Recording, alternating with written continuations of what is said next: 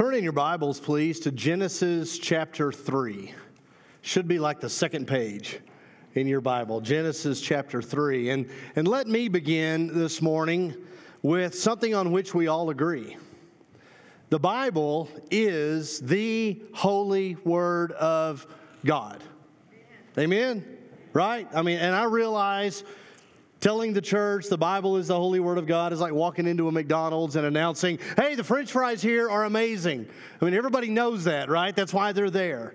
So I get that. But I think probably in the, the, the time and the day that we're kind of living in, I think it needs to be said a little more often. Our God, the creator of heaven and earth, revealed himself and his name and his character and his will and his ways. He gave all of that to us in the Holy Scriptures. And as a church, we stand on that. That the Bible is the guide for all of God's children. We're never going to shy away from the fact that the Holy Scriptures are intended to guide God's children and all disciples of Jesus Christ. We're not backing down off that. At the same time, we feel just as strongly that it's very important how we read the Bible and how we interpret the scriptures. The Bible is a story, it's not a constitution, it's not a book of laws. One of our problems is that over the past decades and centuries, we have read the Bible like it's a law book. Law books are boring. Who reads a law book? Except lawyers, right? The only reason anybody would ever have to read a law book is if you find yourself in trouble, or if you're trying to prove somebody wrong, or yourself right. The Bible is a story, it's the story of God. And God gives it to us. It's handed to us by the inspired Spirit of God in order to capture us, to enthrall us if the Bible is boring to you, you're not reading it right. One of the worst things that's ever happened to the Bible, one of the worst things that's ever happened to God's people, is that in the middle of the 16th century, the church got really smart, too smart for its britches, and decided to categorize the Bible and chop it all up into chapters and verses. And since that happened, we have been conditioned for the past 450 years to read the Bible like a reference book instead of a novel. We study the Bible, we consult the Bible, and we use concordances and cross references, and we quote book, chapter, and verse like we're reading an owner's manual to a car or an employee handbook. That's not the Bible. The Bible is the story of God. It is one epic, grand, sweeping narrative of who God is and what He's doing in this world. And we've been talking about that in here and also in our adult Bible classes for the last couple of weeks. That if we'll see the Bible as the story of God from Genesis 1 all the way through Revelation 22, it will help us better connect all the dots in Scripture. It will help us more accurately interpret God's will and God's purposes for us and for the world. And it will better help us identify. Seeing the Bible as the story of God will help us more easily see ourselves in the narrative. So we can put ourselves in that story and we can learn our lines and we can play our parts. Now, last week we looked at Act 1, the creation. Genesis 1 and 2, the, the pattern of the kingdom of God. God the Creator speaks into nothing and He creates everything, the heavens and the earth, and everyone and everything in it. And it's good, it's very good. He says so. God forms this perfect world for the people He creates and for Himself. And so in Genesis 1 and 2, we've got God and mankind living together, reigning and ruling together, taking care of the very good creation together, living in perfect harmony, living in perfect communion with each other. Now, today, Act 2, the crash, the perished kingdom. All stories have something that goes wrong the conflict, right? The, the thing in the drama that messes everything up and has to be fixed. That happened in God's story and in yours. Let me ask you this Why do people have babies? Seriously, I, I think that's a fair question. Why do people have babies? Especially on a day like today, like for the first time ever, we haven't dismissed our youngest kids to worship, and they're in here with us today. Some of y'all are asking yourselves, why did we have this baby, right? If you've got a kid in here who normally isn't in here for the sermon, like, like every kid in here from five years old down, would y'all just raise them up so we can see them? Every kid that's five, four, three, two, one, infant, would y'all hold them up? Seriously, I'm being serious. I want us to see all the little tiny children in here. Raise them up real high. Raise them up. There they are. There they are. All right. As adorable as they all are, why'd you have them? Why'd you have these kids? Knowing that these kids are going to break your heart. They're going to rip your guts right out of your chest. Can I get an amen from anybody who's raised teenagers? Amen? They're going to kill you, these kids.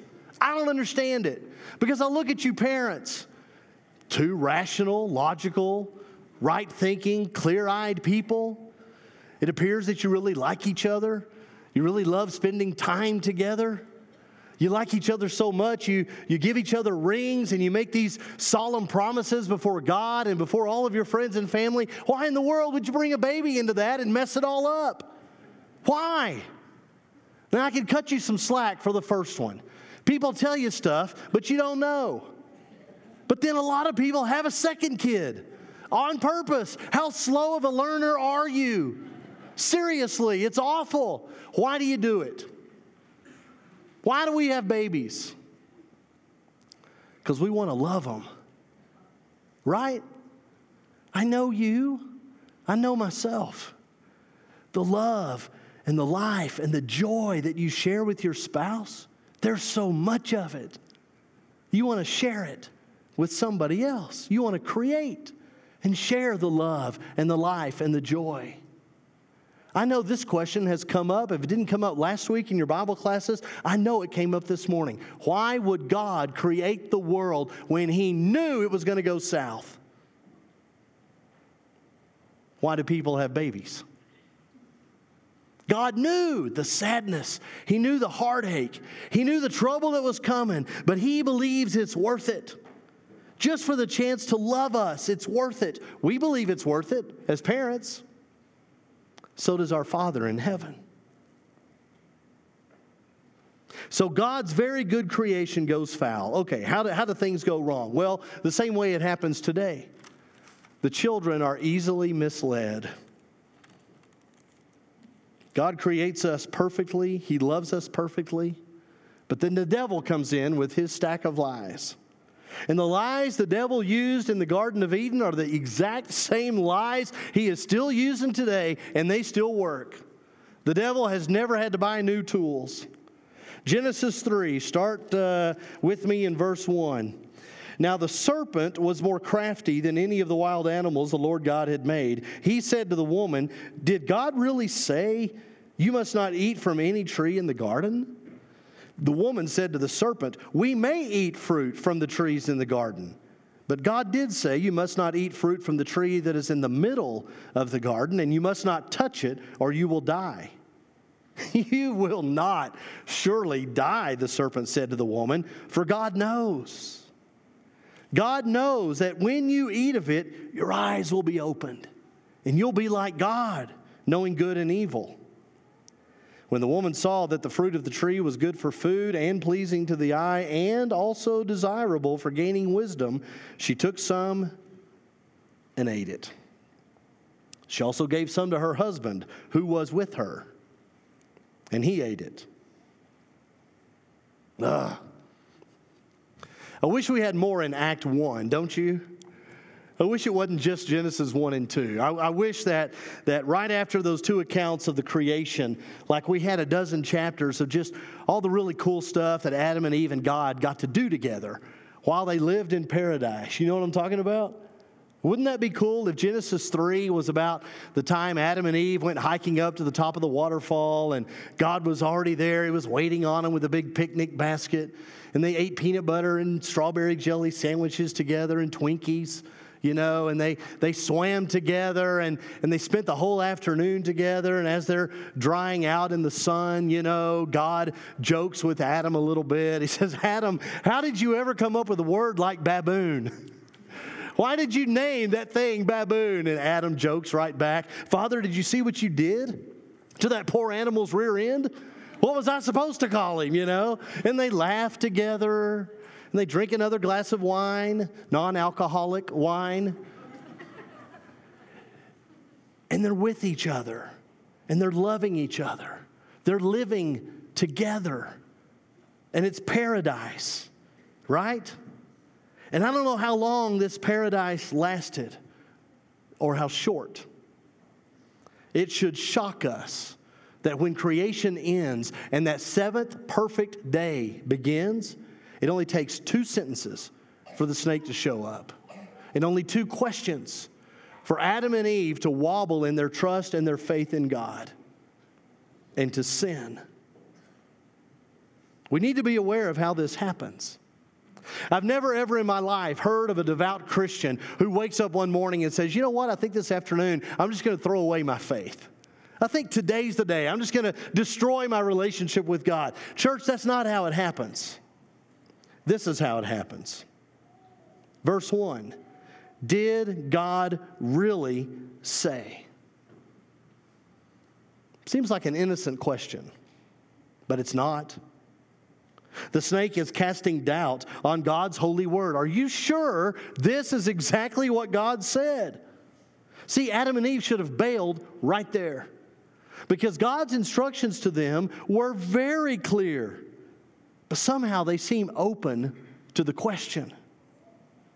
It is said that Martin Luther, whenever he felt tempted, it didn't matter where he was or who was around him, what time of day, didn't matter. When Martin Luther ever felt tempted by the devil, he would shout out loud, I don't do that anymore. I've been baptized.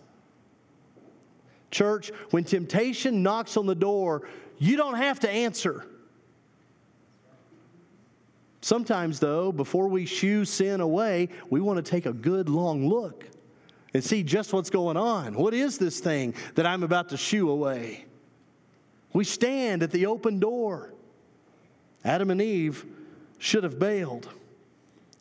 Did God really say, You must not eat from any tree in the garden? No, that's not true. And they knew it wasn't true. God told them they could eat from any tree from every single plant and tree in all of creation except for one. Everything, every tree, every plant. We can eat everything. Yeah, but what about that one tree? Well, we, we can eat everything except that one tree.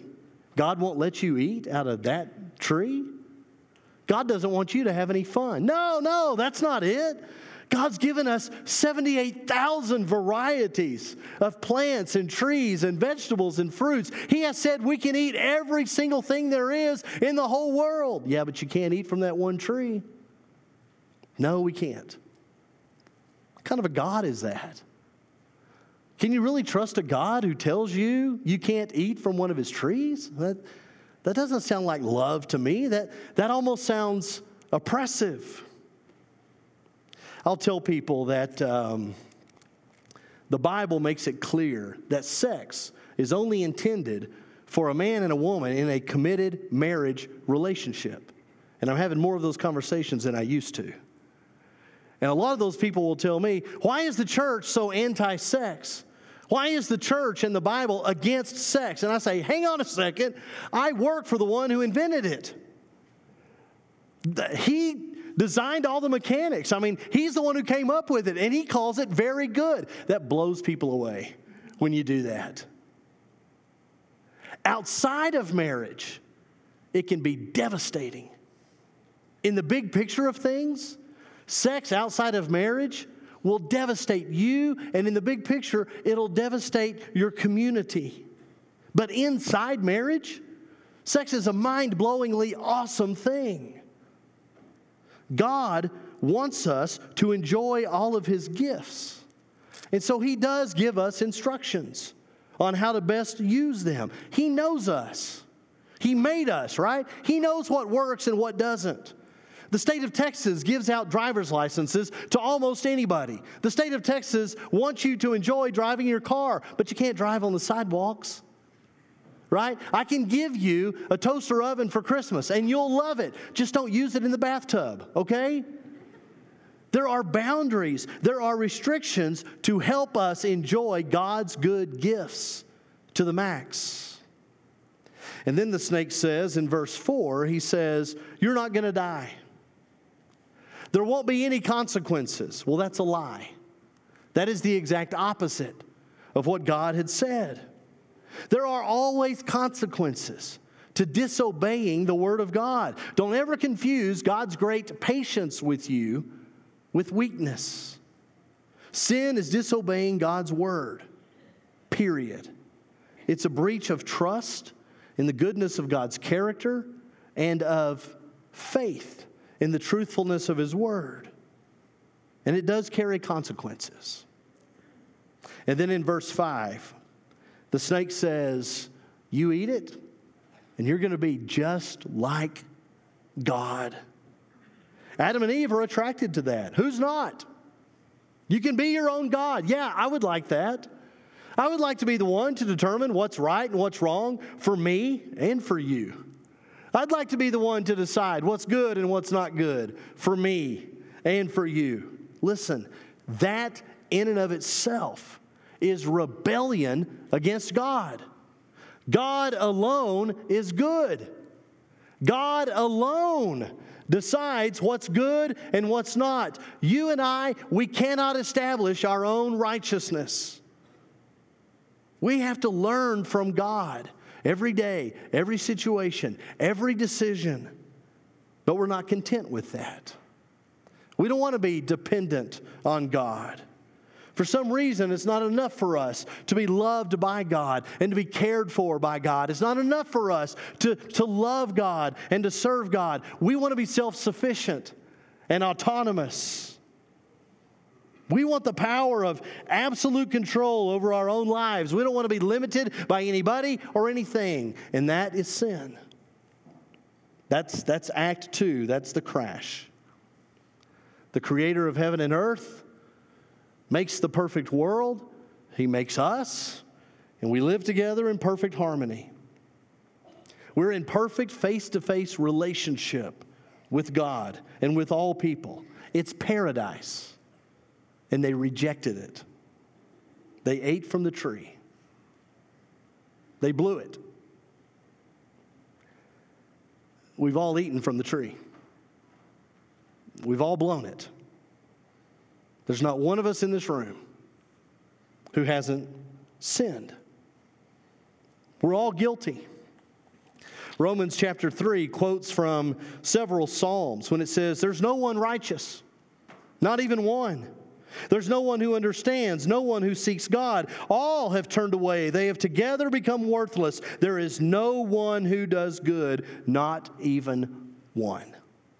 Brothers and sisters, we have all lived this part of the story. We've all sinned and fallen short of the glory of God. We have all taken huge bites out of that apple. So, how bad could it be, really? Well, immediately we see Adam and Eve avoiding God.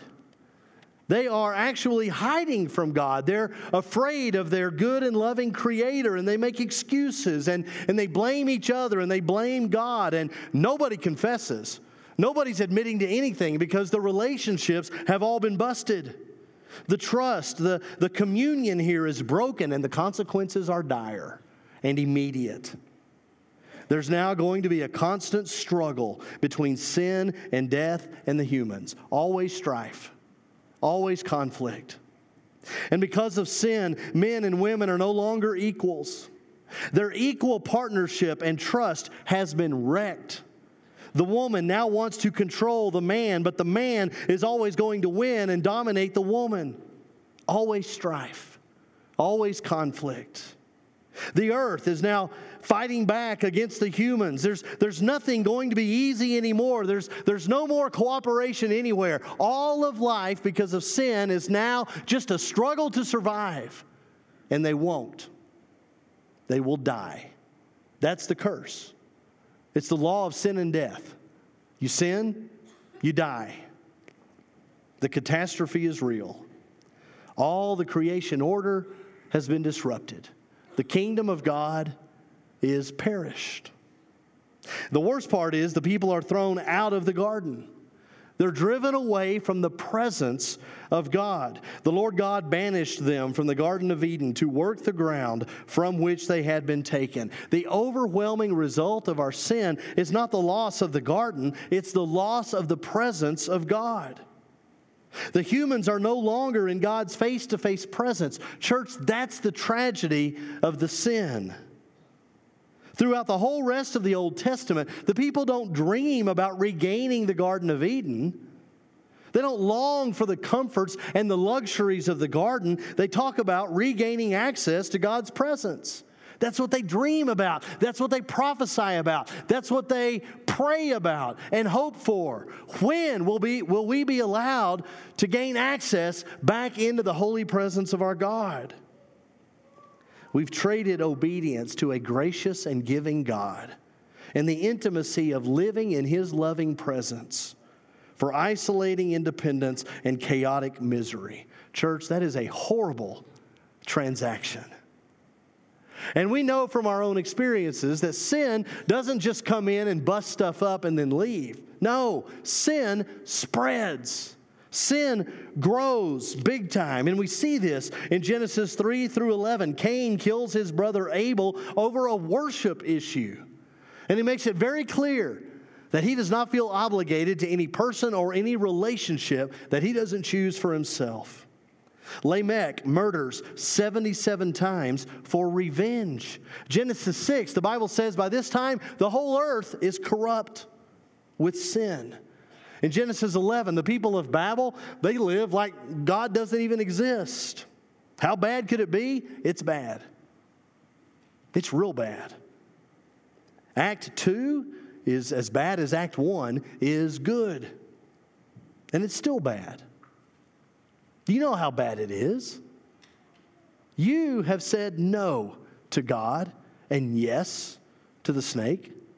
You've exchanged God's good promises for the snake's stack of lies. Maybe you're caught up in it right now. I don't know, but it's bad. Act 2 is bad.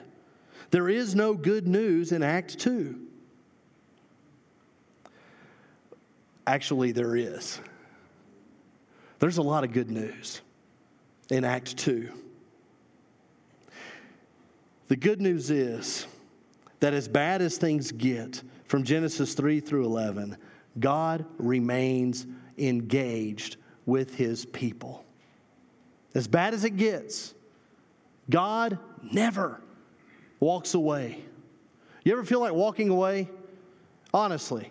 You ever just, I'm sick of it, I'm tired of it, I'm done. I'm done with this job. I'm out of here. I'm done with this marriage. See ya. I'm done with this church. I'm gone. You ever feel that way? Our God never feels that way. Our God never walks away. He's committed to us, He's engaged with us.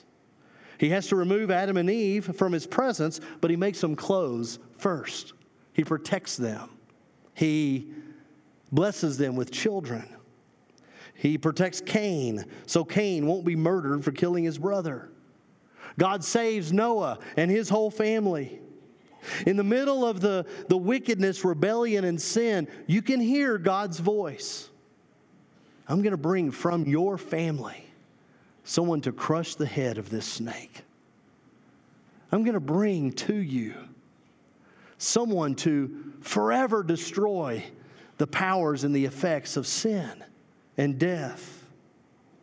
In Genesis 8, God promises, as long as the earth endures, I'm going to be here. After the flood in Genesis 9, God reordains human beings to their original call. Be fruitful and multiply, he says. Fill the earth, just like Act 1. you can hear God's voice, even in the worst parts. I'm still here. I haven't abandoned you. You're not alone. Trust me. Believe in me. Obey me. Live with me. I'm right here. I still love you. I still want to live with you right now, today, and forever. Act 2, Genesis 3 through 11, is a terrible part of this story. And we do need to take sin and the consequences of sin. We do need to take it seriously. But listen to me. This is so important. Sin is not the main theme of the Bible. Okay? Hear me on this. Sin is not the main emphasis in the Christian faith. We are all sinners, yes, and it keeps showing up over and over again. But your sinfulness is not the basic truth of who you are. The basic truth about you is not that you're a sinner. The basic truth about you is that you were created by God in His perfect image. Don't ever lose that truth. That is the truth from the very beginning, from Act 1. Don't ever let go of that. You are created by God in His image. Now, sin happens, and sin distorts that image and contradicts that image. But it does not change who you are in God. It never changes who God created you to be, perfectly made in His image, loved by God. God wants to live with you. Now, that doesn't make sin any less real. It doesn't make sin any less serious. In fact, I don't even know if we take sin seriously anymore.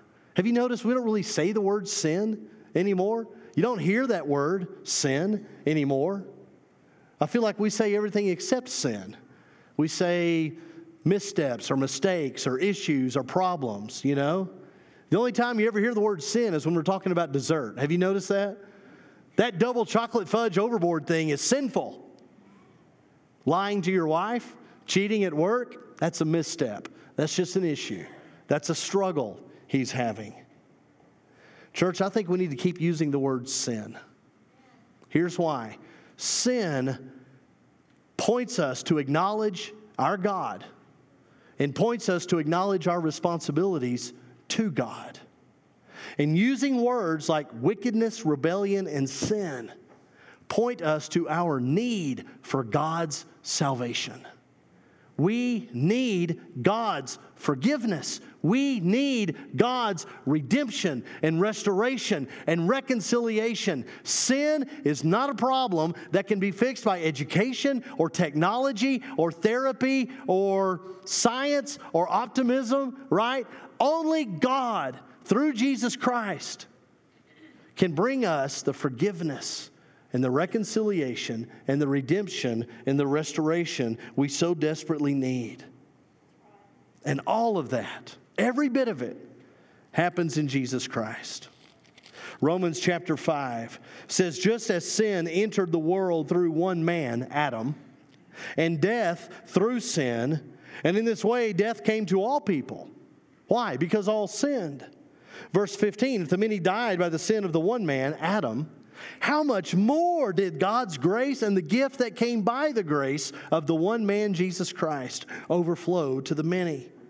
Verse 17 For if by the sin of the one man, Adam, death reigned through that one man, Adam, how much more will those who receive God's abundant provision of grace and of the gift of righteousness reign in life through the one man, Jesus Christ? Just as through the disobedience of the one man the many were made sinners, so also through the obedience of the one man, Jesus Christ, the many will be made righteous.